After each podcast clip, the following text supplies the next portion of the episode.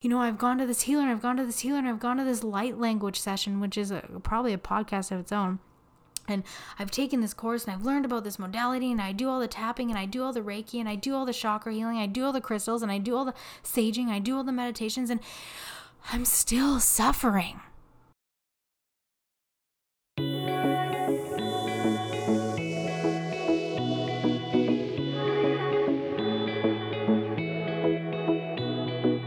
Welcome to the Rylee June Show. I'm your host, Rylee June, international intuition coach and spiritual activator. This podcast is designed for the souls who are ready to dive into what spirituality, consciousness, and healing truly is like.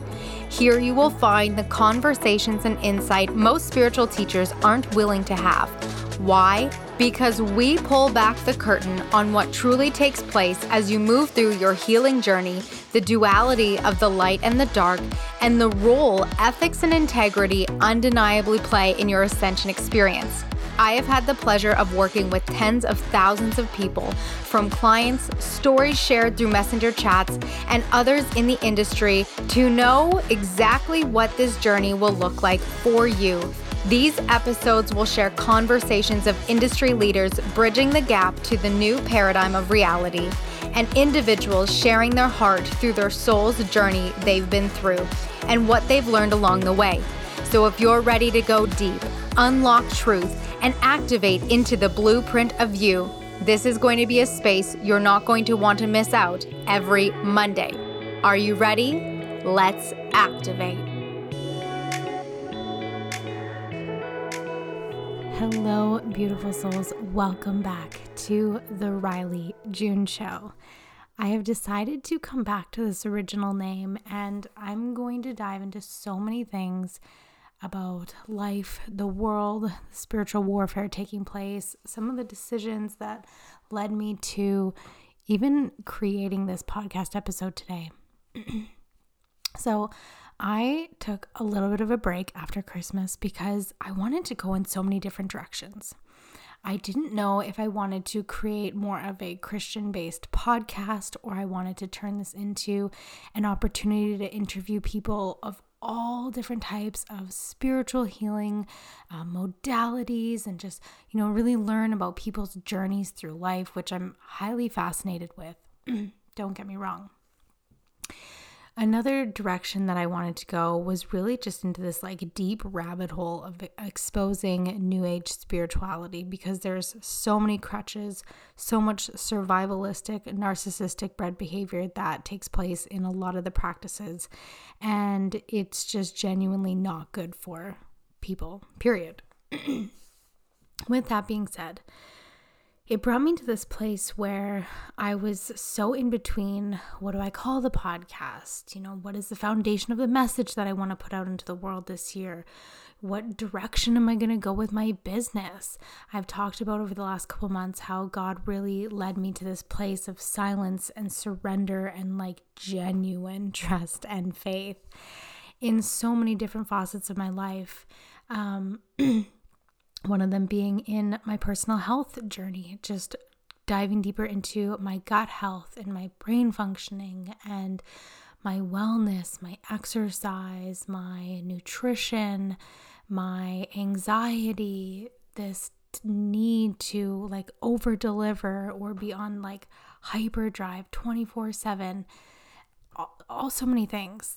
Just what i was doing in my business and the direction i wanted to go with that and, and predominantly how i wanted to help my clients moving forward. Um, in communication with relationships being a better mom to my kids being more patient being more gentle being more aware guiding and helping and teaching them versus condemning and and not blaming that that's not the word but like uh, in a sense, putting them down. You know how sometimes our kids can make mistakes and they're like, they're stupid mistakes or things that you've told them time and time again. Okay, don't do that, don't do that, don't do that, don't do that, or you're going to hurt yourself, don't do that, you're going to hurt yourself. And I am one of those parents who, when they hurt themselves, the first thing I say is, See, what did I tell you? And I started to recognize that this, that I was acting with this behavior. And trust me, I know it's not great. But if you're a mom, maybe you do what I do and you needed a little bit of like a moment of, okay, you're not the only one. Um, but I did start to recognize that this is obviously something that I get to improve, and not just something theoretically I get to improve, but something that I actually physically, genuinely, actionably get to improve. And I kept getting brought back to this word truth. This word truth, this word truth. And I've spoken out about a lot of the things that are taking place in society right now that are not rooted in truth, that are rooted in personality disorders and, uh, and psychoses and just all these terrible, terrible things. And this word truth keeps coming out for me, keeps coming out for me. And I keep praying to God, and I'm like, God, I want to serve you. Like my whole intention coming coming into your grace, having Jesus in my life, in my heart, in my mind, leaning into that disciplinary, that ability, that love, that compassion, the necessity for you in all areas of my life when I need the strength, when I need the courage, when whatever the case may be. And and then getting baptized last year. And so it wasn't just I didn't just get baptized to be like, "Hey, I follow Jesus now all of a sudden I'm a Christian." I chose to get baptized because I realized that there is such a pull, there is such a spiritual warfare going on between good and evil right now and that life without Jesus does not make sense.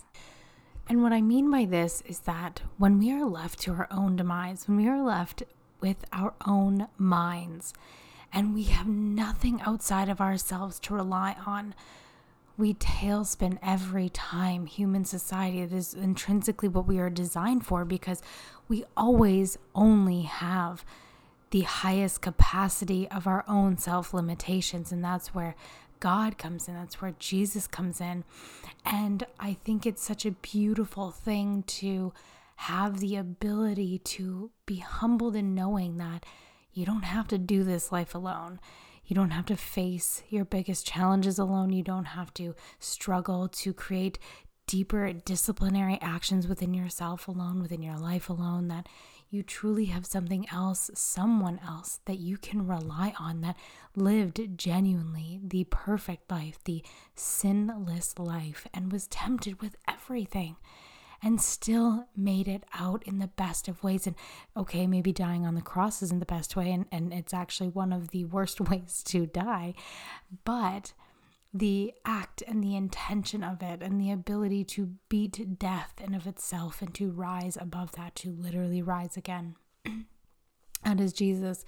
That is his story. That is the sacrifice that god created for us because he knew it had to be something so dramatic or we would never pay attention and so i want to share the scripture that that um, i've chosen for today's, so I'm actually recording this at like 11 o'clock at night. I've been praying on what to do with this podcast for quite some time now, a couple months for sure. Most, more intentionally, the last probably four to six weeks. And today it all just hit me so, so clearly. And we're going to get into things that are going to, we're going to see that are going to come out even more this year, agendas that are going to be pushed even more this year. It's not all bad things, I promise. Um, but at 11 o'clock at night, I'm in the shower and I'm just praying to God. And I've actually, I was praying a lot about this the other day. And it started with a sequence of TikTok videos that came into my feed and I, don't worry i didn't forget about the scripture but um, the first one was that there will be times where god will isolate you into what seems like darkness because what he's really needing you to understand is that no matter what, he is the light in the darkness. That above all else, you have to have the faith, or you're never going to be able to live out the mission that he has created for you in this lifetime.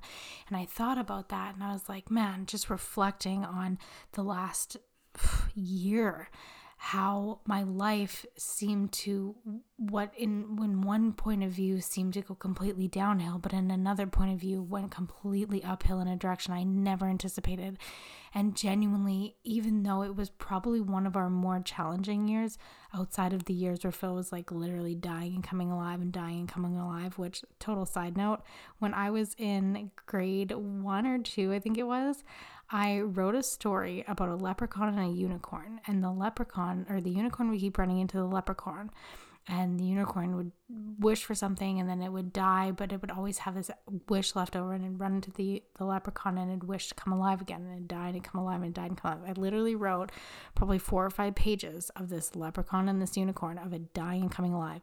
And my teacher actually called my mom into the school and my mom had to rewrite a story for me because I absolutely refused to change it.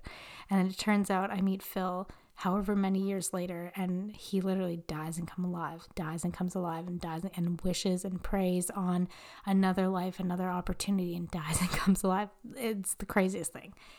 Total side note. Anyways so i'm uh, i get this uh pod this tiktok thing comes across. It's this deep reflective moment. And i look at my life and i'm wow, this is like so crazy.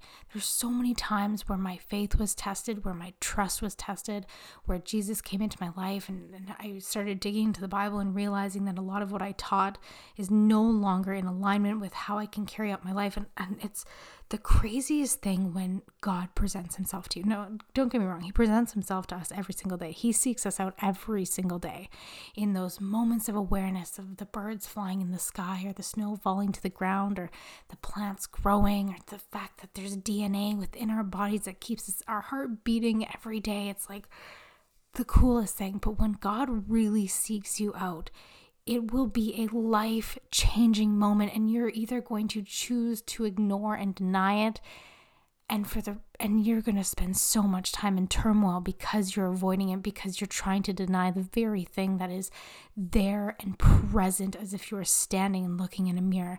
And when god showed himself to me this year it wasn't even in some kind of like inc- like crazy way. It was this awareness, it was this question that I kept asking is what is deeper, what is greater, what is the root of all of this?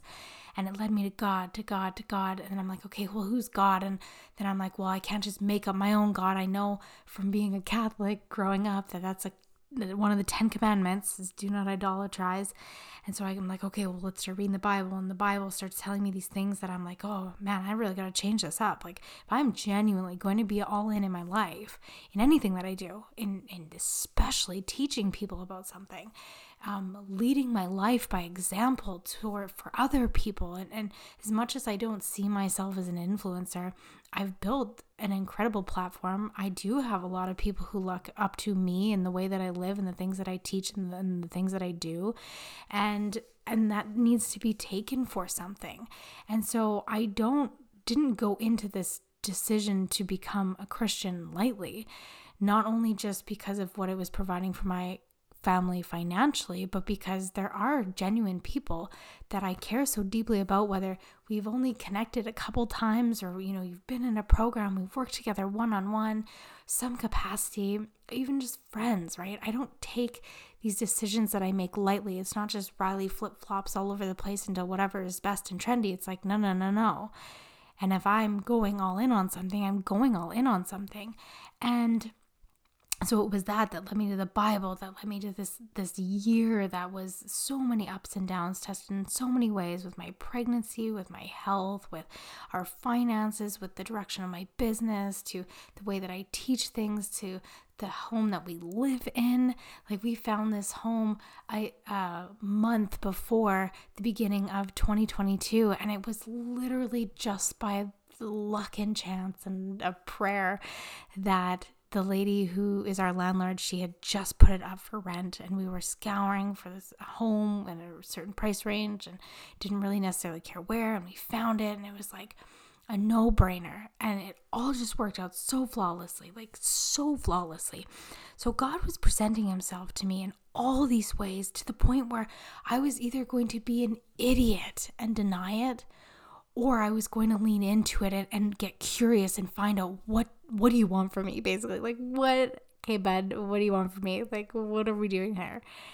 And leaning in led us to this community, led me to getting baptized again, led me to, well, talking about Jesus and God all over the place, all the time. And I just, it's so fascinating. It's like the Bible is this incredible adventure, and it's like pick a life circumstance, and there is a message, there is a meaning, there is a reason in it, there is truth. There's that word again, there's truth.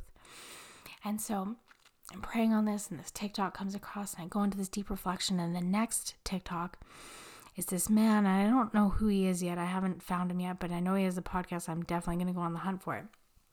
He's talking about these dreams that he has. And this one dream that he had where he uh, he had this medical condition where he couldn't sleep. And so, or he at least couldn't get into the REM cycle, which is our body needs that to be able to restore overnight. That's where we recover. And he couldn't get there. But he had one dream in 10 years, and it was him going to the White House. And, and the thing is that he was lucid in this dream. So that's when you're awake in your dreams. So he's lucid in this dream and he goes to the White House and he gets pushed through these rooms. And all he knows is that the people that he keeps seeing wherever they wherever he goes into they're always afraid of whoever's behind him. So he finally gets into this one room and whatever was behind him finally reveals itself to him and it's a it pulls off its mask and it's a demon and he wakes up immediately. And he's like scared shitless of this dream and he um, doesn't tell anybody about this. This is his story by the way. So he's telling this story. And then 10 years later or no a year yeah a year and a half later he gets a call from a friend, and his friend says, I need you to come here right now. He lives in a different state. I need you to come here right now. And assumably from this, this man who's calling him is a pastor, but that's my assumption. Anyway, so he says, I need you to come here right now. So him and his wife, they're planning this trip. They're going to go to this guy's house. And the night before they leave, he has the exact same dream. And when he gets to this guy's house the next day, this guy sits him down and he says, God speaks to us. And he says, and I'm like, okay. And this guy says, sometimes he doesn't say words, but he'll speak to us in visions and dreams. He is speaking to you in dreams right now, and you know what I'm talking about. And the guy goes, yep. And he says, okay, whatever you do, do not dismiss that. And then the guy sits back down on the couch and he says, okay, that's it. That's all I had to say. And so this guy goes on to talk about how right now we live in this world where it is very, very, very different. Our human experience is very different than it has ever been before. Ever been before. Okay, we can go into Lemurians and star seeds and all these things, but in the human experience of this 2023 years, it is diff- most different than it has ever been before. And we cannot deny that. And he goes on to talk about the spiritual warfare that is taking place right now in this world. We see it with the Balenciaga scandal, where literally when you break that word down, I think it was Hebrew, um, and it, it says Baal is king. So Baal is Moloch, Moloch is Satan. Okay. And there's this whole controversy of it. And he's talking about how even beyond that, politics. Politics isn't building roads and planning the cities and, and paying taxes anymore. It's not. It's not it's not even a political thing. It's it's a mental spiritual warfare at the root of its core. At the root of all the things. You in Canada right now, the amount of censorship, the amount of evil, the inflation that's taking place, it's it's crippling people's livelihoods worse than it ever has before okay. And and not because of a stock market crash because of genuine decisions of a man in in power a dictator in power. And we look at the ideologies that are getting pushed into the school systems right now that are flooded in the systems. We look at people who aren't willing to hear the truth anymore because truth has become subjective. How many times sit and reflect on this right now how many times in your life recently? Have you told a half truth, a white lie, partial truth, or you've kind of just evaded the truth completely, whether it was to somebody who's breaking your boundaries, you didn't want to hurt their feelings. Maybe it was even uh, something that you're overlooking within yourself because if you admit the truth about something you're not doing that you know you should be doing, then you're going to have to face that, and it's really hard, right? So we, have skipped over this idea of objective truth. And truth is objective. It has no emotions, it has no feelings. It doesn't care how you feel or what you think. It, it is what it is. Black is black, white is white, the sky is blue, the oceans are, are water, right? That's that is that. But we've gotten to this place where we can't hear this anymore. And so the quote, I told you, has come back around. This is such a channeled message right now. Like I was in the shower and this this series of events happened with the TikToks and the reflections and the shower and the prayer and God. It's just clear. It was so clear and, and this dream that I had. So let's get into the scripture. The scripture that I chose today was Ephesians 4 32. Be kind and compassionate to one another, forgiving each other, just as in Christ God forgave you. And this particular um, scripture is about uh, the unity of believers, that the new hope which Christians have in Jesus.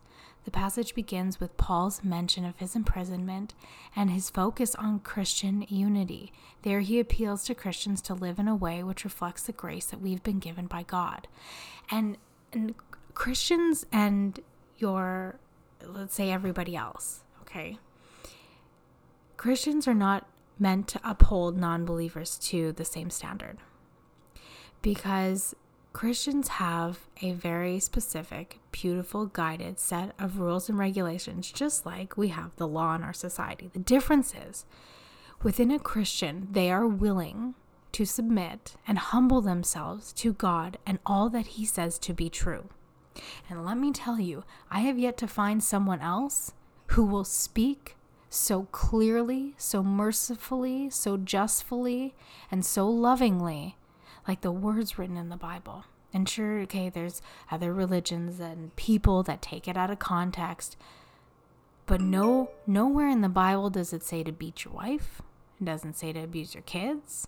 It actually says the opposite. It says to cherish your wife.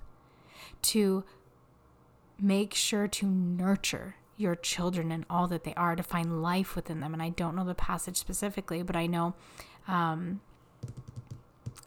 uh, Ruth, the book of Ruth, is all about cherishing and nurturing your wife and women and holding them to a higher standard. And through many, um, many passages within the Bible, it talks about the love and the nurturing and the importance of children, right? So take what you will from people who've manipulated it. God is good and God only speaks to the goodness, but He also speaks to the wickedness within us and within this world. You see, when Satan was cast down, it was because he said that he would choose for us. He would choose for us. He would make our lives so much easier by just choosing for us. If, so, in you not having to think or not having to look to God, see, the thing with Satan is that you don't have to believe in God. You don't even have to believe in Satan.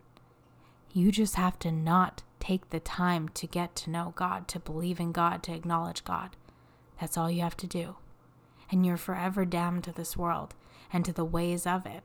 And when I had God continuously reveal himself to me throughout the throughout this year, it was like time and time again I would see this.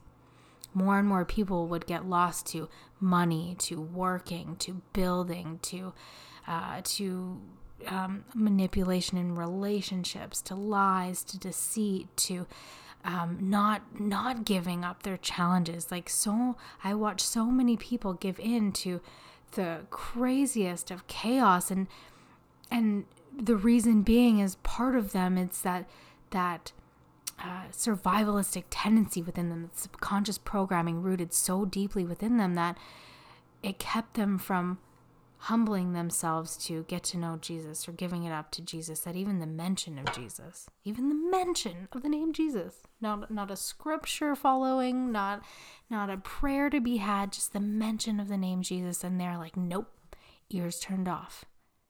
It's like imagine a name so powerful that to someone who's so rooted in their chaos can't even hear it. Their soul, in a sense, cringes or something within them just shuts right down. Probably the demons on their back, I would honestly assume.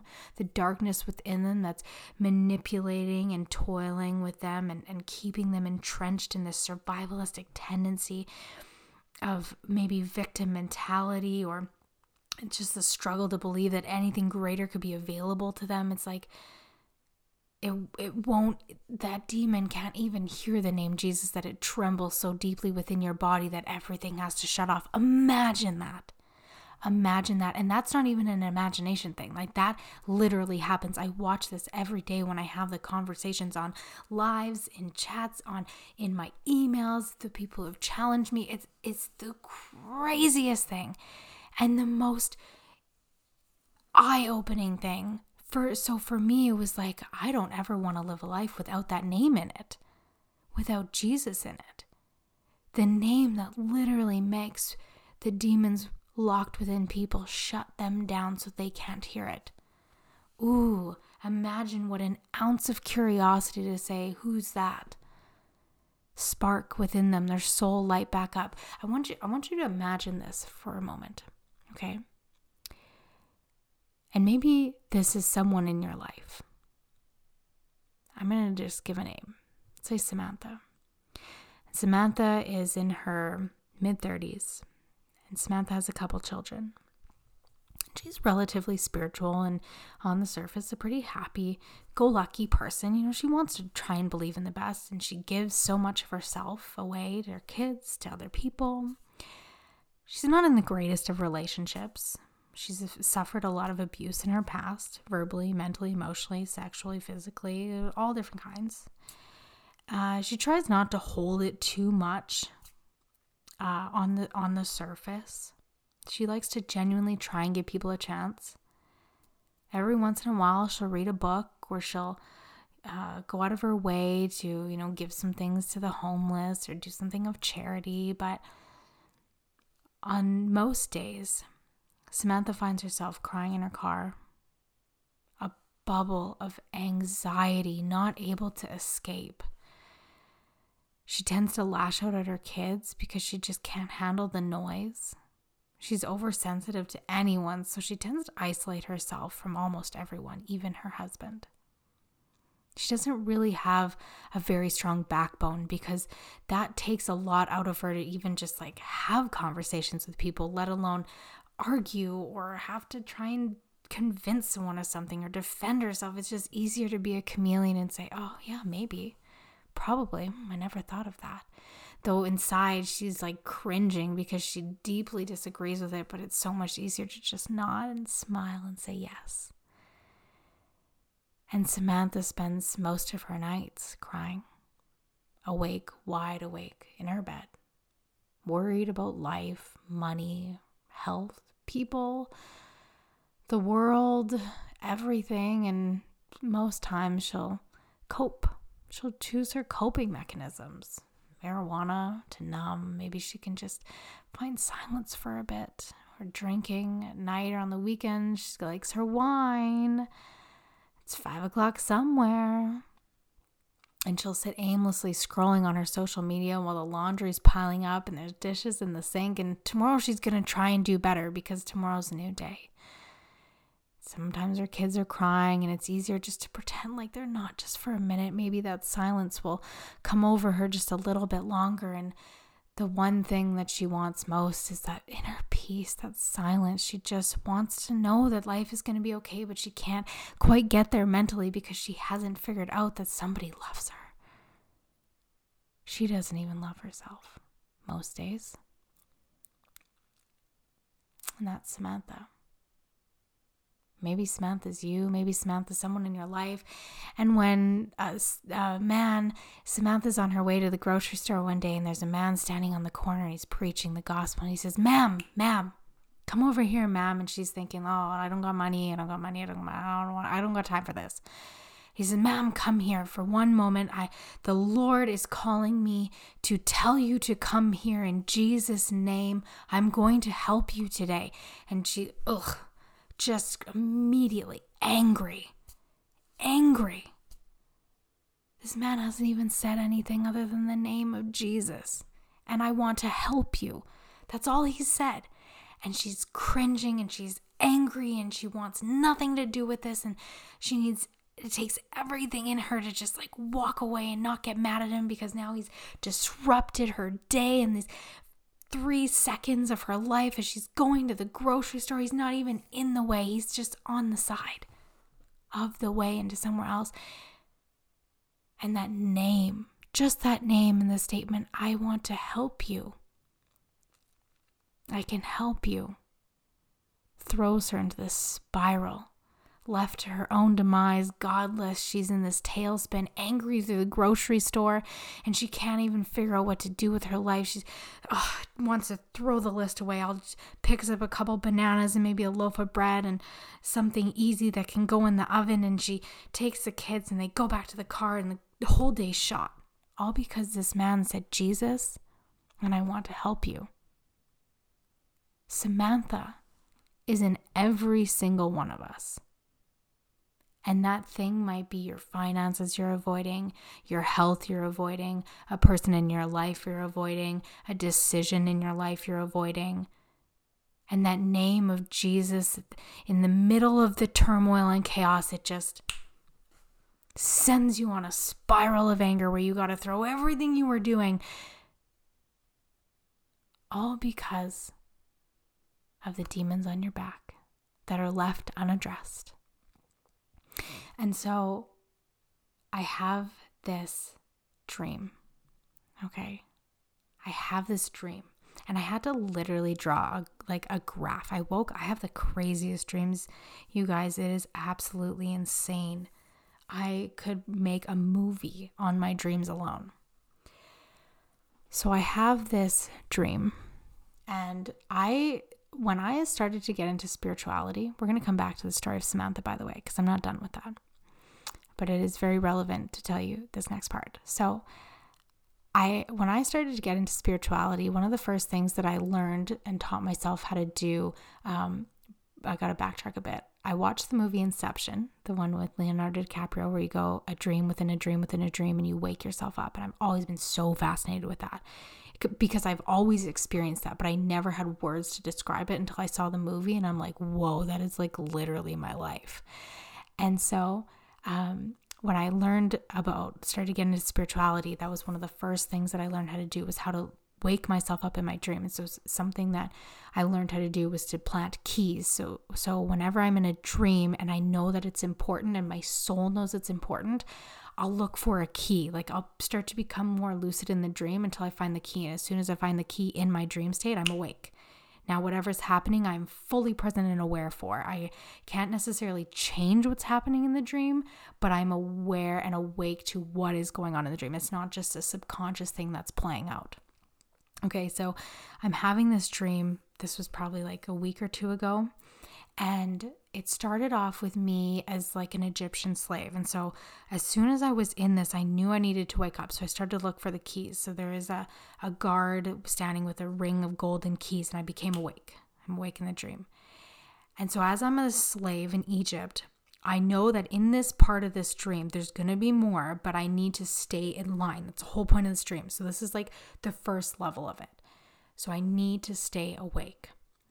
And as I begin to like look around at my surroundings, I find a door and I know that I'm going to get caught if I get out of line, but I need to get through this door. I need to figure out what's on the next level.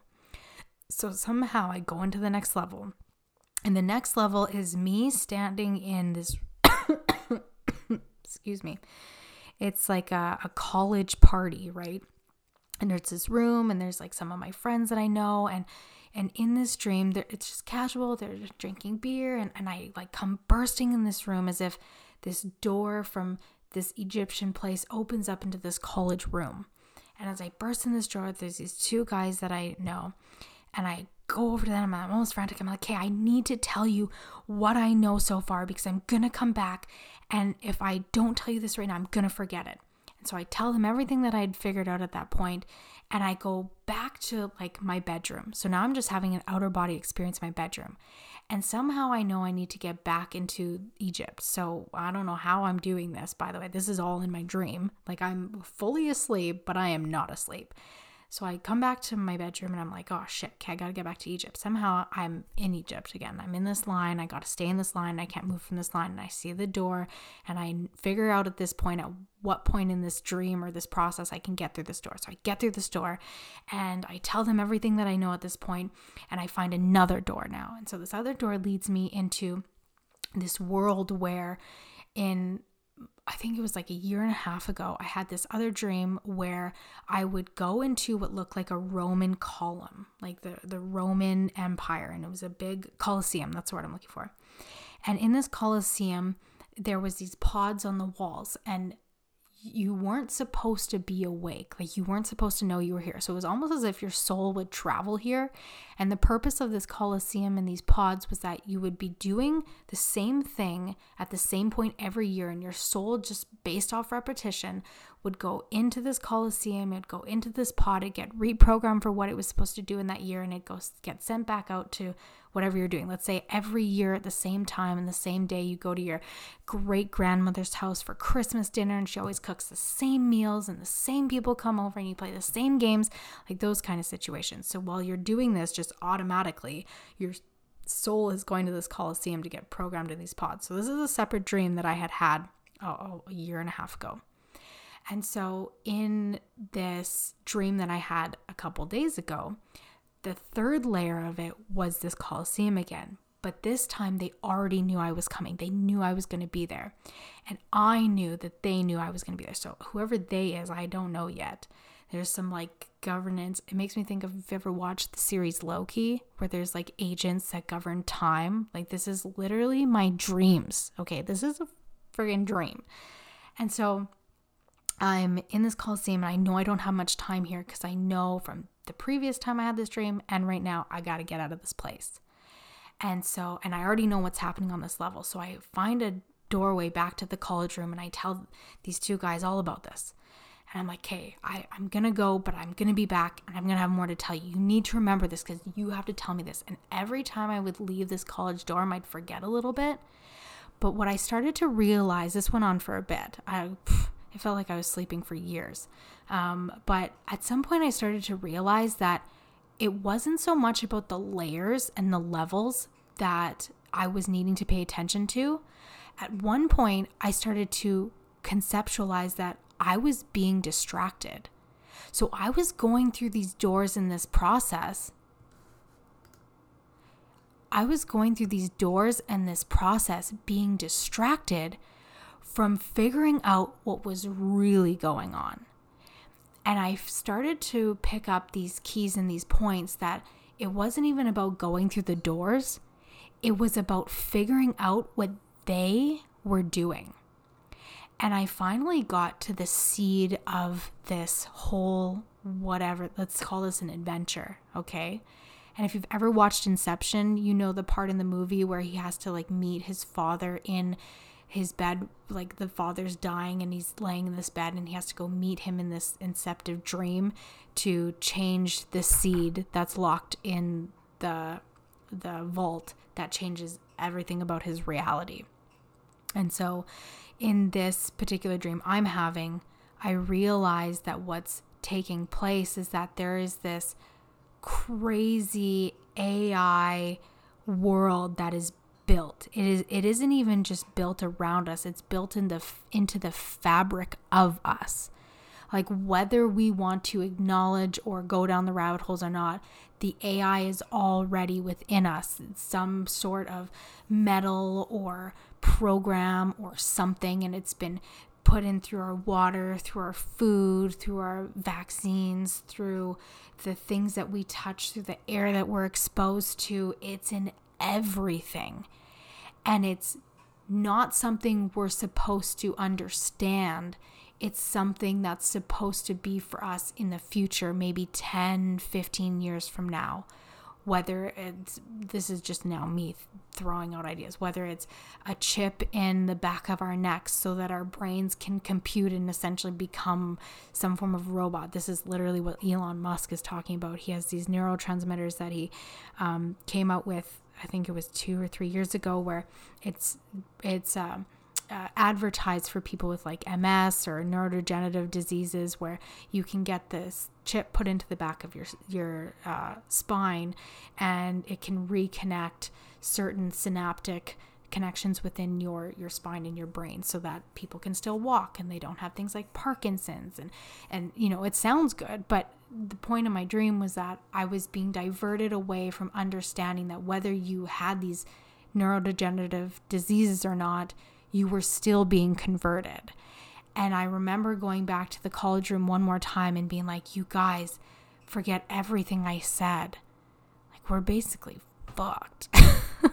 like, we're screwed. And I realized when I woke up from that dream that the way that I drew it for my husband was that the point, I drew a triangle over this, and the very point was this, this reality that was embedded into the fabric of society and then the the the base of my triangle went up and so it was this slave level this this line that we were in and, and you just look at like society of, of itself how we're conditioned to go to school and get the job and have the family and have the house and the white picket fence and we worked we're 60 65 70 and we hopefully retire in arizona and play golf. That's kind of like the american dream right um, the amount of people who I say that to go, well, I've never wanted to retire in Arizona and play golf. It's like, okay, the old white man's dream. like, pick your battles, right? So, like, that's society, and and it's bred within us on a whole. And and there's not a lot of people who you know given that there's almost 8 billion people on the planet there's not a lot of people who actually decide to go down the route of personal development or spirituality or even christianity. Like christians are condemned so much now just like they were back in the past. And there's a reason for that. There's a reason why why the truth will get snuffed out. The truth of vaccines the truth of all this COVID, uh, COVID garbage, all the, you know, um, the truth about school systems, about the financial systems, about the constant people, politicians going on TV and just blatantly lying. There was this one um, educator, she was, um, uh, she dealt with, um, microbiologist. That's what she is. And she was saying how it's almost 100% not possible to splice DNA. And it's like you literally go on a Google search for 20 minutes and you will find multiple cases of people splicing DNA all the way back to like the 1940s. This isn't new. Uh, not to mention that clones have been a thing for a very long time. That is literally the splicing of DNA. And to the degree where there was a company in the 60s that started cloning people.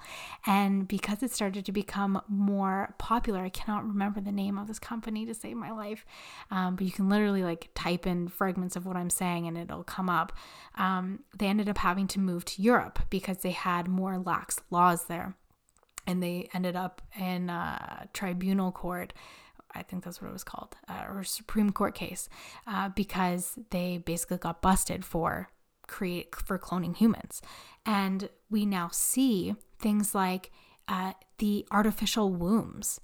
If you haven't heard of this, this is the most fucked up thing, pardon my language, that I've ever seen, and it's even more to the point of the good and evil that exists in our life. We have these systems in place to damn us at every single angle. Now, that does not mean, by the way, that you can't get out of these. And this isn't called escaping the matrix, by the way. This is learning genuine skills. This is finding means and ways to not rely on the government. This is also finding means and ways to not rely on a nine to five job and ways where you can build a home or a life from land. One of the one commodities in life that is truly priceless is land, yet it's getting swept up all across the country by billionaires like Bill Gates, who bought up I think it was like 63% of the farming land.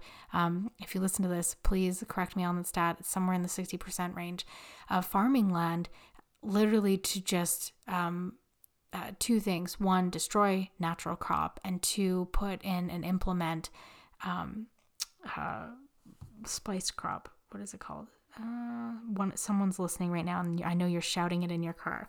Um, genetically modified. There we go. Genetically modified foods, crops, wheats, um, canolas, all these types of things, right? Things that we genuinely need, if not tampered with, um, anyways. So it's creating more synthetic food. And I think back to this dream, and I think back to my prayers, and I think back to this vision, and I think back to these directions that I'm going to go with the podcast. Believe it or not, all of this leads back to this podcast, which is so crazy. If you stuck with this story, thank you.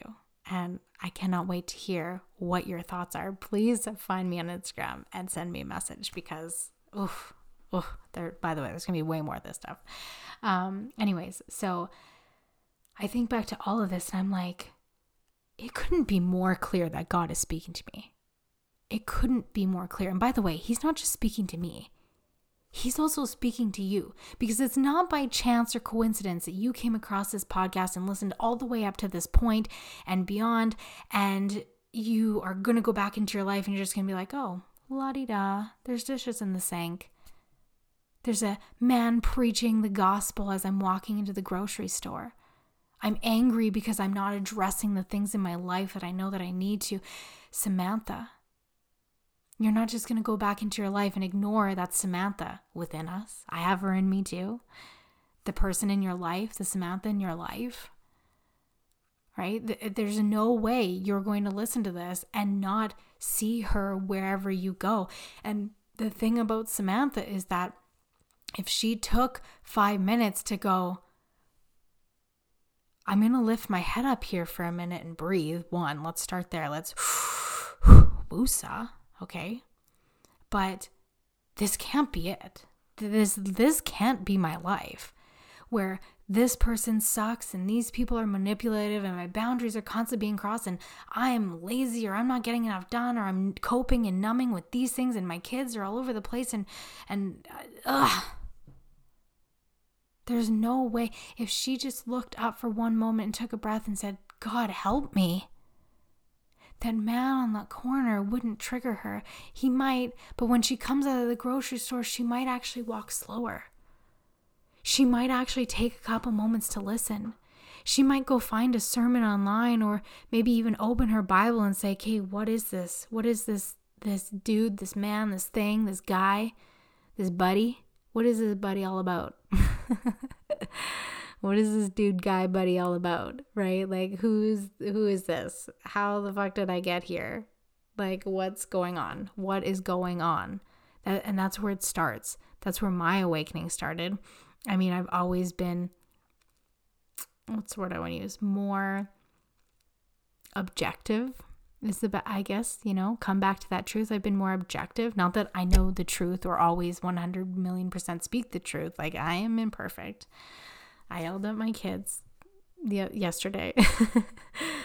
um, but uh, I, I've always been objective. And so when all the stuff with COVID started, it, it actually, this is how it goes for me.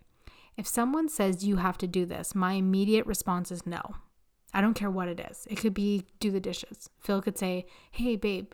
Well, okay, if he's nice about it, then that's a different thing. But if, like it's something forceful, it's something that doesn't make sense. It's like, okay, work. When someone says you need to be here at 4 p.m., I'm like, no. And I would show up at 402, 405, 415. I would even show up to work when I was serving. And I would get there at like 350, 355. And I would sit in my car till just after four. And it would drive my boss nuts. Like, I was a great server. I am an incredible employee. I will work really hard, which is probably why I had that job for five years, even though I was late literally all the time. And I would come in when I was early and I would be, hey, do you check out that time? Hey, what time is it? Oh, it's 3:58. Like I would be I'm so obnoxious.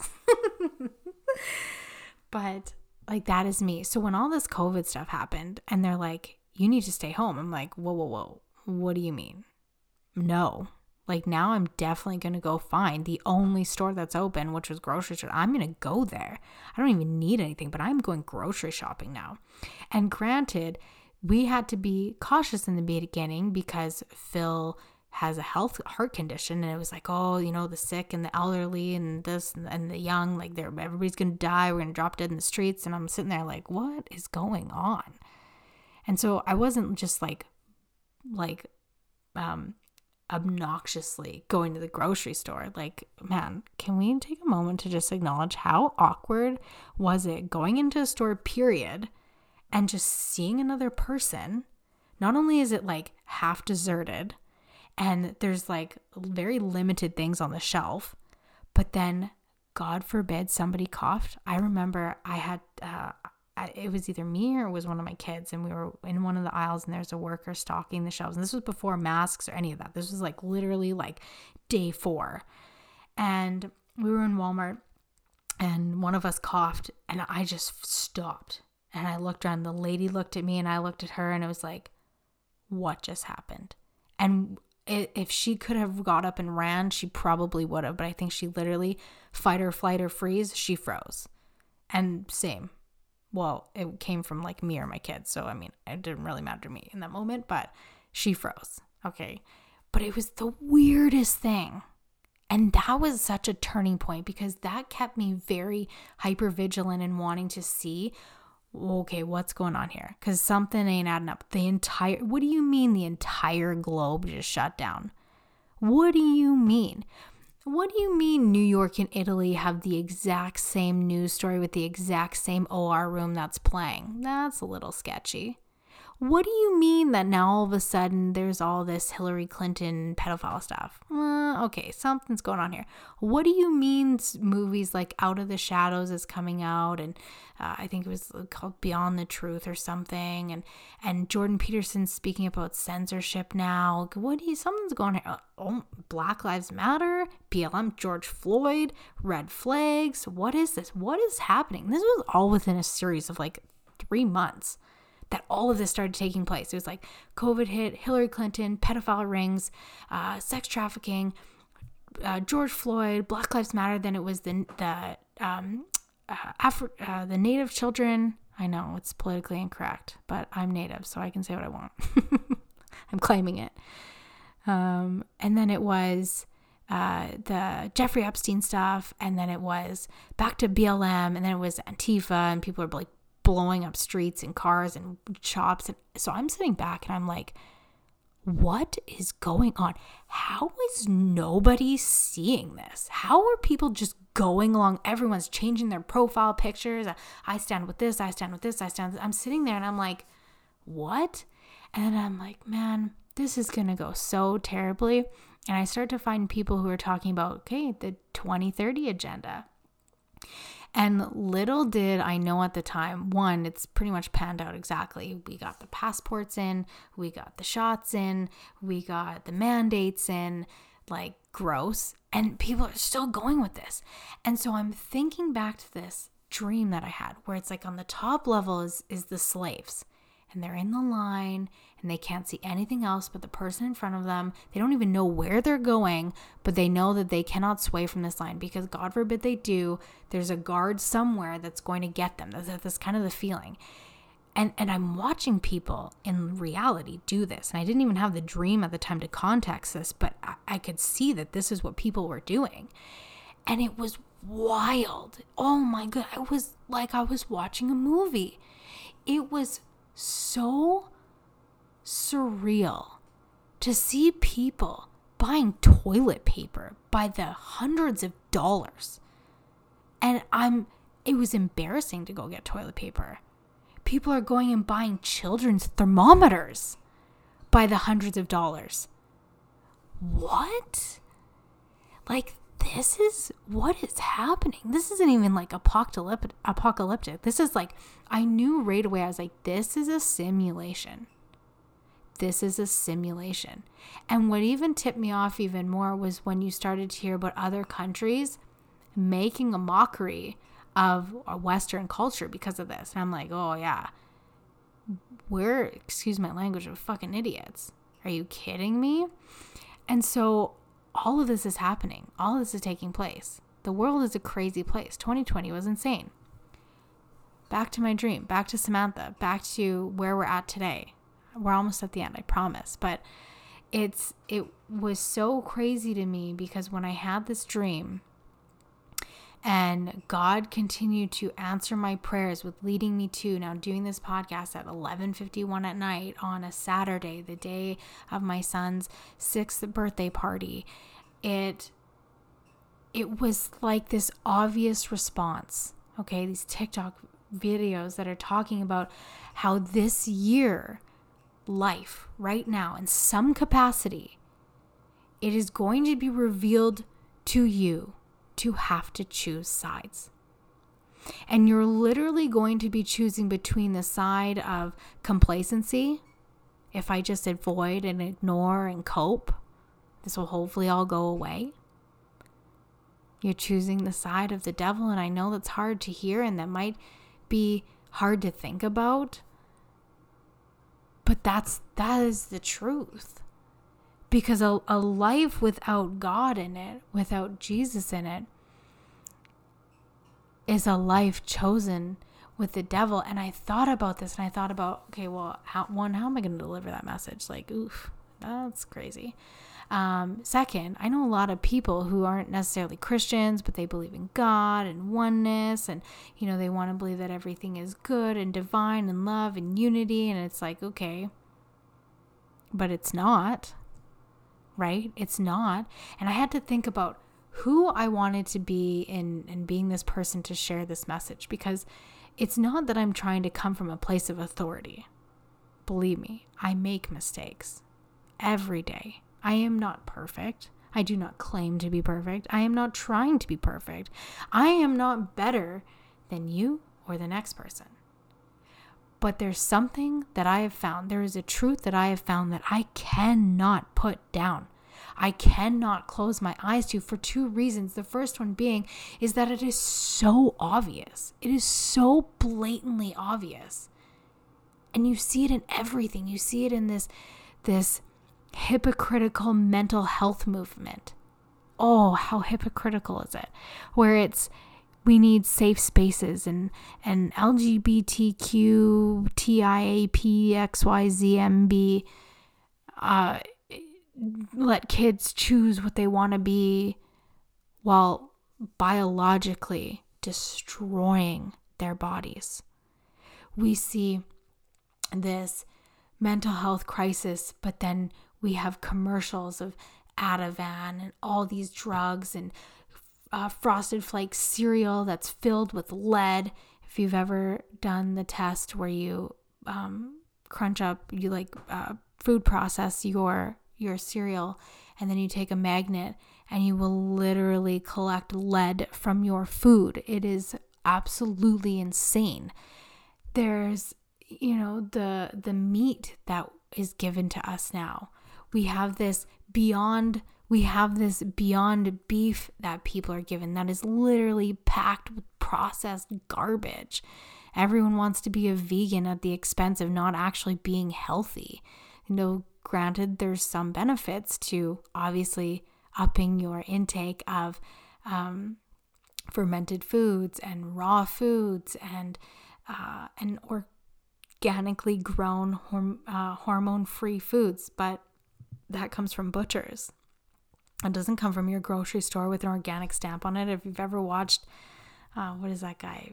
Supersize Me, the second one where he just does it all about the chicken industry, where free free range is like a five by ten little square outside of the barn that's fenced in, and that's free range, and there's actually no regulations on how much free sunlight. They just have to have exposure to sunlight, which is crazy. A whole nother thing. And then we have this this artificial intelligence that's intercepting the very fabric of our reality. So we're we're getting we're pumping people with these damaging vaccines. Honestly, I don't care what you think about them. There's enough evidence and information out there now to know that they are not good. Children and athletes are dropping like flies from cardiac arrest. All of them had the vaccine all of them have been exposed to the vaccine. It's like, at what point do we just start saying, hmm, I'm going to lift my head up? Okay, Samantha, I'm going to lift my head up. I'm going to take a breath and I'm going to ask, what is going on here? You know, and, and then it's just manipulative lies. Oh, it's this one syndrome, or it could be this, or it could be that, to the point where I genuinely believe that this year there's going to be litigation that starts surrounding taking down these two companies, Moderna and Pfizer, for mass genocide. Mass global genocide. Wow. And, and, to the point where I've used AI technology so it's it's even infiltrated in all of the things. Like, if you think that using technology isn't, uh, that your technology isn't infiltrated by AI already, it has. It's in every policy, fine print of every app that you use to the point where if you even have TikTok, other companies that can buy that data can get access to your contact list, your emails, your other apps because it's in the privacy agreement that we just blindly agree to to to use apps. Right? Did you know that? It's the craziest things. Um, to where we have artificial wombs. So we're pumping young girls with birth control, which is terrible for you. I'm so glad I had a knowing very early on in my life. I think it was 19 when I stopped taking birth control. I was on it for a couple years. Um, and I didn't even know anything about it. I didn't even know alternatives. I learned to track my cycle, the most natural thing that you could possibly do for yourself. And if your cycle is all over the place, the next best step to check into is your gut health. Okay and really look at what that looks like because your hormones aren't out of balance because of your lack of birth control. It's out of balance because of the foods that we're eating, the water that we're drinking, the air that's around us. And maybe you can't escape from the air and the food and the water because you need these things to survive. But what are you doing? What skills are you learning or developing to uh, eat and prepare and live with better quality water and better quality foods in your life? right? And these things go overlooked so often and and most importantly, aside from the physical aspects of keeping yourself alive, what are you doing to deal with your trauma? Because emotional trauma embedded in your system in your cells will naturally cause its own diseases when left alone when we are left with our own minds and limitations and demise. Right? It's not by coincidence that my husband his heart issues, it isn't even something that's in the family.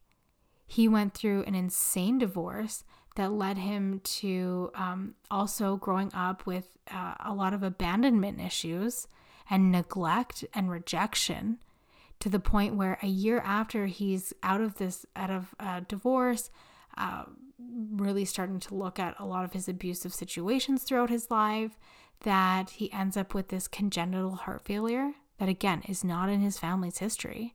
He just all of a sudden out of the blue started to go downhill and, and have it. Like when things are left to manifest on their own, when darkness is left untreated, it will spiral and build and grow and infiltrate. That's why we need Jesus. Because how many times have you gone through shitty situations in your life and left them unaddressed, or maybe even started to address them, but then came to find that as you started to touch on them or dig into them even in the slightest bit, chaos seemed to explode in your life. This is one of the common things that I see with clients in my life or in my line of work is that when they start to uncover and peel away the layers, chaos explodes in their life because now their memory starts to come back. The things that they kept sleeping dormant in the back of their subconscious, they now start to wake up to it. Finally has a space to breathe. And the only way to, to relieve darkness from your system is to let it out, to let it breathe, to ask for forgiveness, to pray for love, to pray for grace, to lean on hope, to lean on faith to call on God, on Jesus' name, the only name that can make a person in turmoil quiver and angry because their soul just awoke into something. And in this case, it was Samantha and the words Jesus and help. Right? It's just the craziest thing. And so we have young girls on birth control that is dampering their system. We have women and kids getting shot up with this mRNA vaccine that is literally tearing apart the tissues of their uterus to the point where women in astronomical rates have been losing babies, struggling even more with infertility. And this is just in this the last year, and this isn't even from study data. This is just from people's lived and testimony experiences. And then we look at the levels of estrogen that's in foods. The high levels of estrogens is highly disrupting, and our meats, particularly, it's highly disrupting women's hormone systems. And so it's causing us to have even more reproductive issues. And then if you have any sort of abusive circumstances that you've faced in your life, that's all stored in your sacral and your reproductive system. Right? And so we go and we start to unpeel these layers and address these things. And sometimes you get humbled to the point where you just have nothing left but your faith. I know this beautiful, beautiful soul. Oh my goodness, she is the most genuine, kindest person, and she struggles with serious infertility issues. And she's gone through so many different types of treatments. And I just pray for her because she will be, she will be such a great mom. But there is something that is trying to humble her to faith right now. God is. And, and I don't want to say that God's trying to keep her, take her away from having babies and causing all these issues in her life. But it could be a number of things that I have no insight into that led her into the position where her body is in the state that it's in. And really, genuinely, the only thing left is her faith. And to what degree that she leans on that, I have no idea. But this is just what I've observed from the outside looking in. You know, maybe it's not infertility that you deal with, maybe it's finances, maybe it's another health issue, maybe it's your relationships, maybe it's genuinely just yourself right? I know this one woman in my life, uh, she has a very chaotic life chaotic life with her kids, chaotic life with her husband, chaotic life with herself. And chaos, when left alone, breeds and needs more chaos. And so she naturally attracts more of it to her. And I pray for her all the time because she, again, is such a genuine, kind, soul. Her health has been affected, her mental health, her physical health, her emotional health, her sexual health, like all of it. And it's crazy because I see this, and, and I don't say this with judgment by any means, but how much her life would turn around if she had a little faith. Not even a little, but she leaned into faith above all else. I know how much it's changed my life, how much it's saved my life, how much it's changing the lives around me, my husband, and not because we're the catalyst of it, because God is the catalyst of it. Jesus is the catalyst of it, just talking about them the amount of messages that I get every time I talk about Jesus, where people say, I'm so glad to see that you found Jesus too. I found him this year. I found him last year. I came back into my faith. I can't believe how much deception exists, how much deception got hold of me. And I can't help but think that one of the directions I wanted to go with this podcast this year was well, maybe I'll just open this up to learning about other people's journeys and just like kind of just being a platform for people to share their journeys with all things spirituality. And then I thought, what a disservice to condone that. And it's not because I think down on these people, but that I don't want to spread a message that um, instigates it, that instigates that discovery because I've seen the direction that it takes people and it leads you to a dead end unless you're willing to let God in, right? Samantha could spend her time meditating.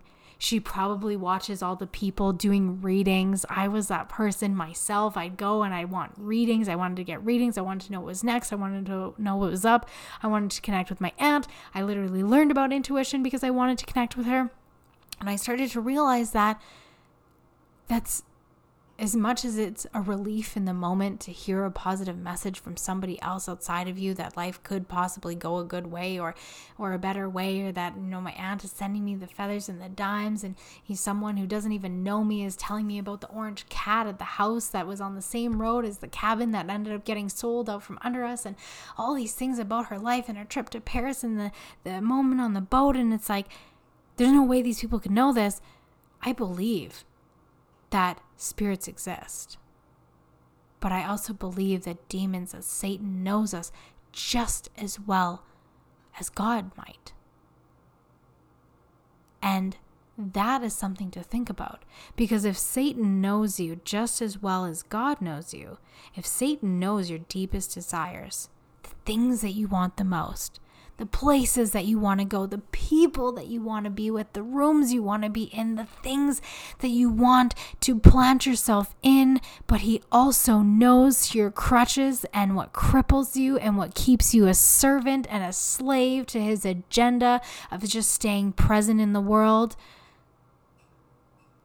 then you won't find that light and you won't find that inner peace and you won't know that there's a greater service and purpose and mission. And to me, I couldn't condone it, just like I can't condone this idea that we need to convince our children that they need to choose their identity when it's disgusting and mentally ill and personality disruptive like literally up until a couple years ago it was called a split personality disorder. And now we're like, hey, kids, pick your gender. Oh, you don't need to know how to do taxes, but you can alter your body to a point where you need to rely on a chemical substance that's that's impaling your system and your organs completely to where you're going to have have challenges peeing. You're going to have challenges with your heart.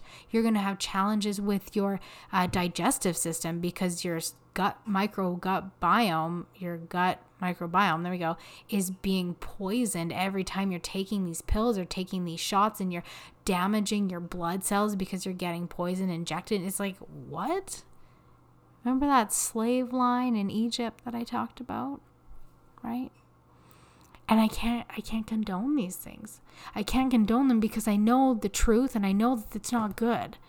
I'm so grateful genuinely and it's not that i'm shitting on anyone who's on a spiritual journey. I'm not. I was on it. I taught it. I lived it. I breathed it. I loved it. But there came a point where it wasn't fulfilling anymore. And how many of you have gone on that journey or been on that journey and you're like, okay, you know, I've gone to this healer and I've gone to this healer and I've gone to this light language session, which is a, probably a podcast of its own. And I've taken this course and I've learned about this modality and I do all the tapping and I do all the Reiki and I do all the chakra healing, I do all the crystals and I do all the saging, I do all the meditations and I'm still suffering. Because at some point you do all the things and you realize it's still not enough. And it's like when I was in the shower tonight and this all became so clear, and God's like, You're going to get on that podcast and you're going to talk and you're going to let me speak through you. And it was like, like I'm pretty sure my husband wanted to have some sexy time and I felt bad, but I was like, I I gotta go do a podcast. Sorry, babe. Rain check. But I was like, I I don't know what this is but I need to sit down and just speak and see what comes out and essentially solidify the direction that I'm going. And it's bringing more of Jesus into this because here's the thing I don't want to work with people in one on one containers, in group programs, interview people who aren't willing to hear the truth, who don't want to hear the truth. Because it isn't even necessarily the truth that, hey, Jesus is best in, in every aspect of life, but it's the truth that, hey, that's a coping mechanism. There's this one uh, woman that I connected with very early on in my journey of building a business when I decided to try out, okay, what's building a business? Um, and she went through this crazy journey of she made a ton of money and she invested into like shoddy people who were big name spiritualists. And she'd do these resorts and she'd go on these retreats and she'd do these deep he- cellular healings and meditations and manifestations and all the glitz and the glamour and the glory. And she ended up in a psych ward because it wasn't enough to where she then ended up with coping um, coping, you know, I will not call them skills, but she ended up drinking her problems away out of avoidance. And then it led her to getting sober and finding God. But then, even in that, and a lot of the things that she's still teaching, it's like she still is breeding these narcissistic behaviors that are not of God or promoting messages that are not of God. And I'm not saying that I'm always going to be perfect or right or you know, there'll be things that I miss out. Maybe there's something in here that I do. Remember, let's lead with objective truth, not subjective. If this challenges you, good. It's challenging me to even say this because I'm like, damn, this could go one of two ways, really, truly. But I watched her and I called her out on it in a loving way and just saying, like, hey, I don't know if you quite mean this, or I wonder if you recognize that this is actually very contradictory to your overall messaging, not only just in general with what you share and what you do, but also within the Christian faith that you've come into. Because here's the thing Christians are meant to uphold other Christians to their faith. I think it's John. Okay, it's not John. I was like, I gotta pause this and gotta look it up because it's literally to the point. So there's two. So there's Galatians 6, 1 to 2, and it's brothers. If someone is caught in a sin, you who are spiritual should restore him gently, but watch yourself, or you also may be tempted. Carry each other's burdens, and in a way, you will fulfill the law of Christ. See, first of all, not only is this just saying, like, hey guys, we got to hold each other accountable, but the second part of this is that there's a better way to live. And, and also, don't get tempted by judgment, of scrutiny, of overwhelm, of anxiety, because I, I saw this woman basically contradicting herself and, and really not leading with the message of God whatsoever, literally breaking one of the Ten Commandments, which was all about adultery. And it's, and at first I wanted to be like judgmental. I want to say, hey, whoa, listen up. Like, that ain't working. And instead I thought, you know, okay, WWJD, what would Jesus do? Well, he would simply say this nice to him, like, hey, maybe you could think about it like this. Or, you know, did you ever notice that maybe it, it comes across more like this? Or, you know, we should maybe revisit some of these things. And, and in some cases, people would say, well, you're being authoritative. But the truth is that I'm not, right? And, and I don't, I had to go look this scripture up, but I knew of it, right? Because I take the time to learn generally genuinely what it is that I share. I'm not saying she doesn't or other people don't. I'm saying for me and this learning curve. Another one is Matthew 18, 15 to 17. If your brother sins against you, go and show him his fault. Just between the two of you. If he listens to you, you have won your brother over, but if he will not listen to you, take one or two others along, so that every matter may be established by the testimony of two or three witnesses. If he refuses to listen to them, tell it to the church, and if he refuses to listen to even the church, treat him as if you would a pagan or a tax collector, because the point of this passage is that you need to address it one to the other. And if you genuinely care about what you say and what you preach and what you do, and, and in my case, if I genuinely care to be a Christian, I'll bring in one other person to reinforce it. Like, hey, look it, it's not just me. We genuinely care about you. We love you wholeheartedly, and we make mistakes too. But we want to bring this to your attention. And then it goes on to say that if they don't listen to the one or two or three of you, bring it to the group, bring it to the community. Hey, we're all seeing you do something that is not of truth, is not of love, is not of God. And then it says, if they do not listen, treat them like a pagan, treat them like a non Christian, because at that point they're not even acting as if they are a Christian, because a Christian will sit and stop and reflect. And that's the thing that I love the most about coming to Jesus is that I will stop and reflect on everything I do. Someone might have a quarrel with me with what I've shared on this extremely long podcast episode, and I will stop and listen. I won't say, whoa, whoa, whoa. No, no. I said what I said and I am right and that is truth. I will stop and I will listen. But then I'll also objectively look at what the truth is. Hey, they they said something. I got to go back. I got to listen to this. What did I say? What where did it come from? Okay.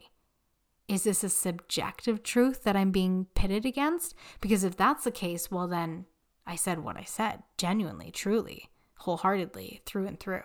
And I will stand by that every single time. But my point is that as I'm praying, as I'm uncovering the Samantha in my own life, as I'm looking at the direction that I want to go, as I'm noticing all these ways that God is showing up in my world, and I can't believe it's true, but I can believe it's true, I realize that the direction that I want to go with this podcast is all about truth, about worldly truth, life truth, spiritual truth, entrepreneurship truth, the good, the bad, and the ugly. Building a business online is not for the faint of heart. It's a great idea because it's glamorized with all this glitz and this money. See, that's where Satan gets you in. Quit your job, unstabilize your family, build a business online. You can do it. But then it's untrained people helping unhealed people, causing damaging mentalities and ideologies that are keeping people looped and trapped in these unfulfilling ways that eventually they have a mental crisis and they go, What else is there? And so I'm bringing this show back to the Rylee June show. The all the music and intros and stuff are going to change. I'm not in a rush. I might just actually post some episodes of me just chatting. And I'm going to interview people on here who not only want to talk about God and jam on Jesus, but are talking about their journeys and their testimonies to finding that truth within them. Because it's really easy to say, you know, everyone goes on a journey, and they do. They do. Absolutely. We all do. I went on a journey to find this place. But it's when you try and dilute the truth where you're not actually protecting people. You're not protecting other people's feelings. And you're not even protecting yourself because then you're uncomfortable. You become the chameleon like Samantha, adjusting and adapting while other things in their life are spiraling. And you're getting angry for no reason because someone on the corner said Jesus and said he can help you. And it's like, what do I do? And for me, I sat and I was like, man, there's so many ways that I could make money doing this, especially because I'm going back to a day job for a bit. And I'm like, dreading it. Honestly, if I'm going to be honest, I'm really dreading it. I don't like that. I'm going to be there for the majority of my day. I don't like that. This will be the first postpartum where I'm not with my baby 24 7. That gives me anxiety. This is going back to a job that doesn't even cover the basic of my bills. So some of you are probably thinking like, um, why are you doing it? Honestly, because sometimes we have what seems like really good ideas, and sometimes you have to work hard to get to where you want to be. A part of it is opening up the funds to be able to uh, pay for one on one mentorship. And a part of it was to kind of give me a bit of a relief going into um, just what this next season of my life was going to look like. And the thing about it is, even just in this podcast, I'm having this realization, and this is where I'm going to end it off today that God led me to a place of being seven days away. Seven in some acknowledged as the number of luck. Seven days away from starting a new job. A job where I have to wear a name tag that has to condone LGBTQ ideologies where people are literally praising me for, in a sense, taking the burden off and the weight off and all of benefits. We can go to massages and chiropractic help, which I genuinely need, and so does Phil. Getting benefits for uh, medication, which Phil needs constantly, hundreds of dollars a month in medication that I won't have to pay out of pocket. A means to get a discount on a mortgage you know, some of these things really great, things that the devil will tempt you with. And the biggest one, the biggest one out of them all, okay, I could get behind the benefits and, you know, making less than uh, what I would in my business. My business is going to cover astronomically way more than I make in this day job, hands down by far every time. Um, and I will definitely pay off debt much faster because it almost pays all my bills. And then my business will literally just start paying off all my debt very quickly. So it's very tempting. But the thing that I just stand and I'm like, oh, fuck, is the she, her on my name tag. Imagine, imagine that. You have this opportunity to like do something slightly different, maybe create a bit of normalcy or routines in your life. And like, I almost want to cry with this. And by almost, I'm like, I friggin' I am.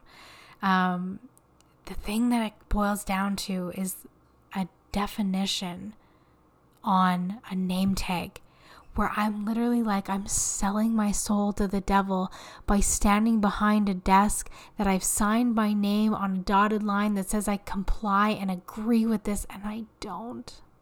I even had to lie and say that I did agree with it. Okay, well, I didn't say I agreed with it. I said, oh, everyone's welcome to do what they please. So I wasn't lying. I was really just stating the obvious. We have the choice of free will.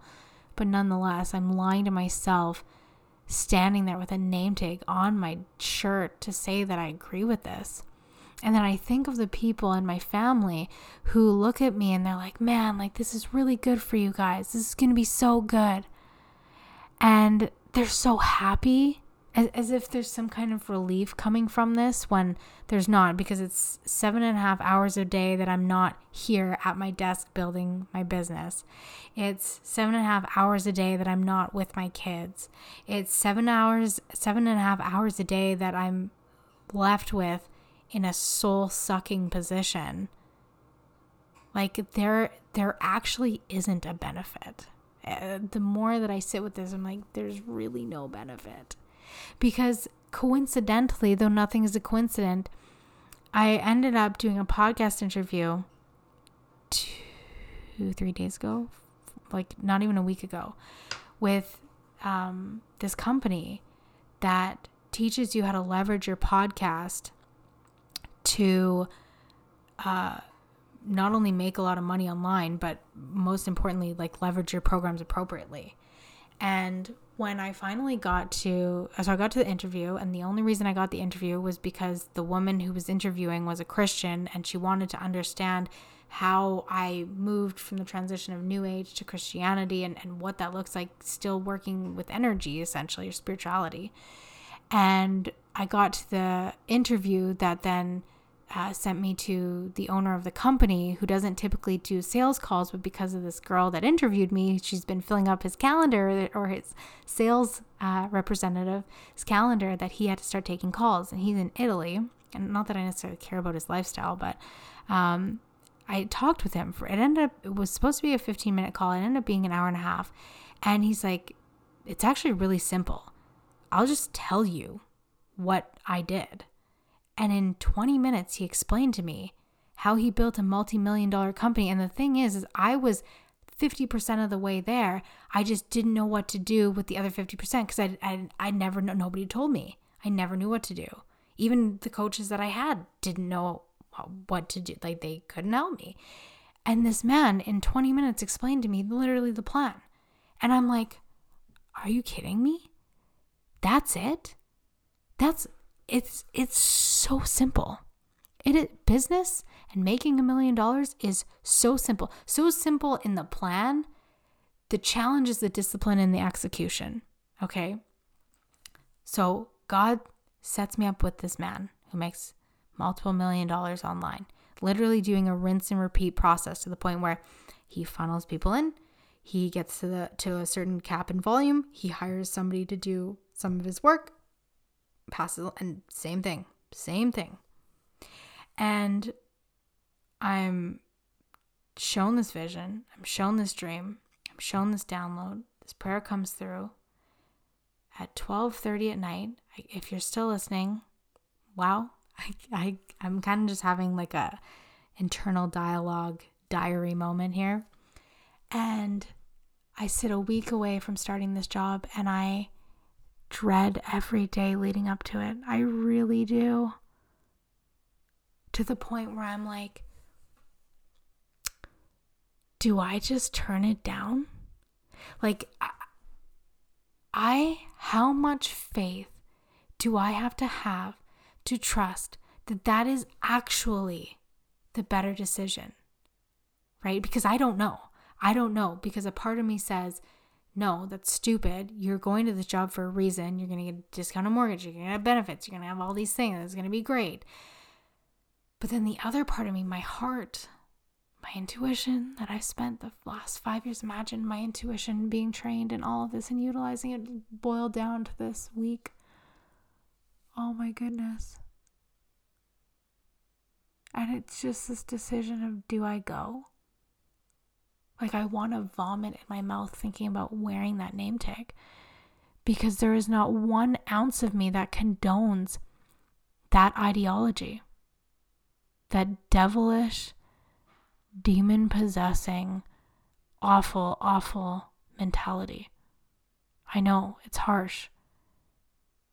But damn, it's so true.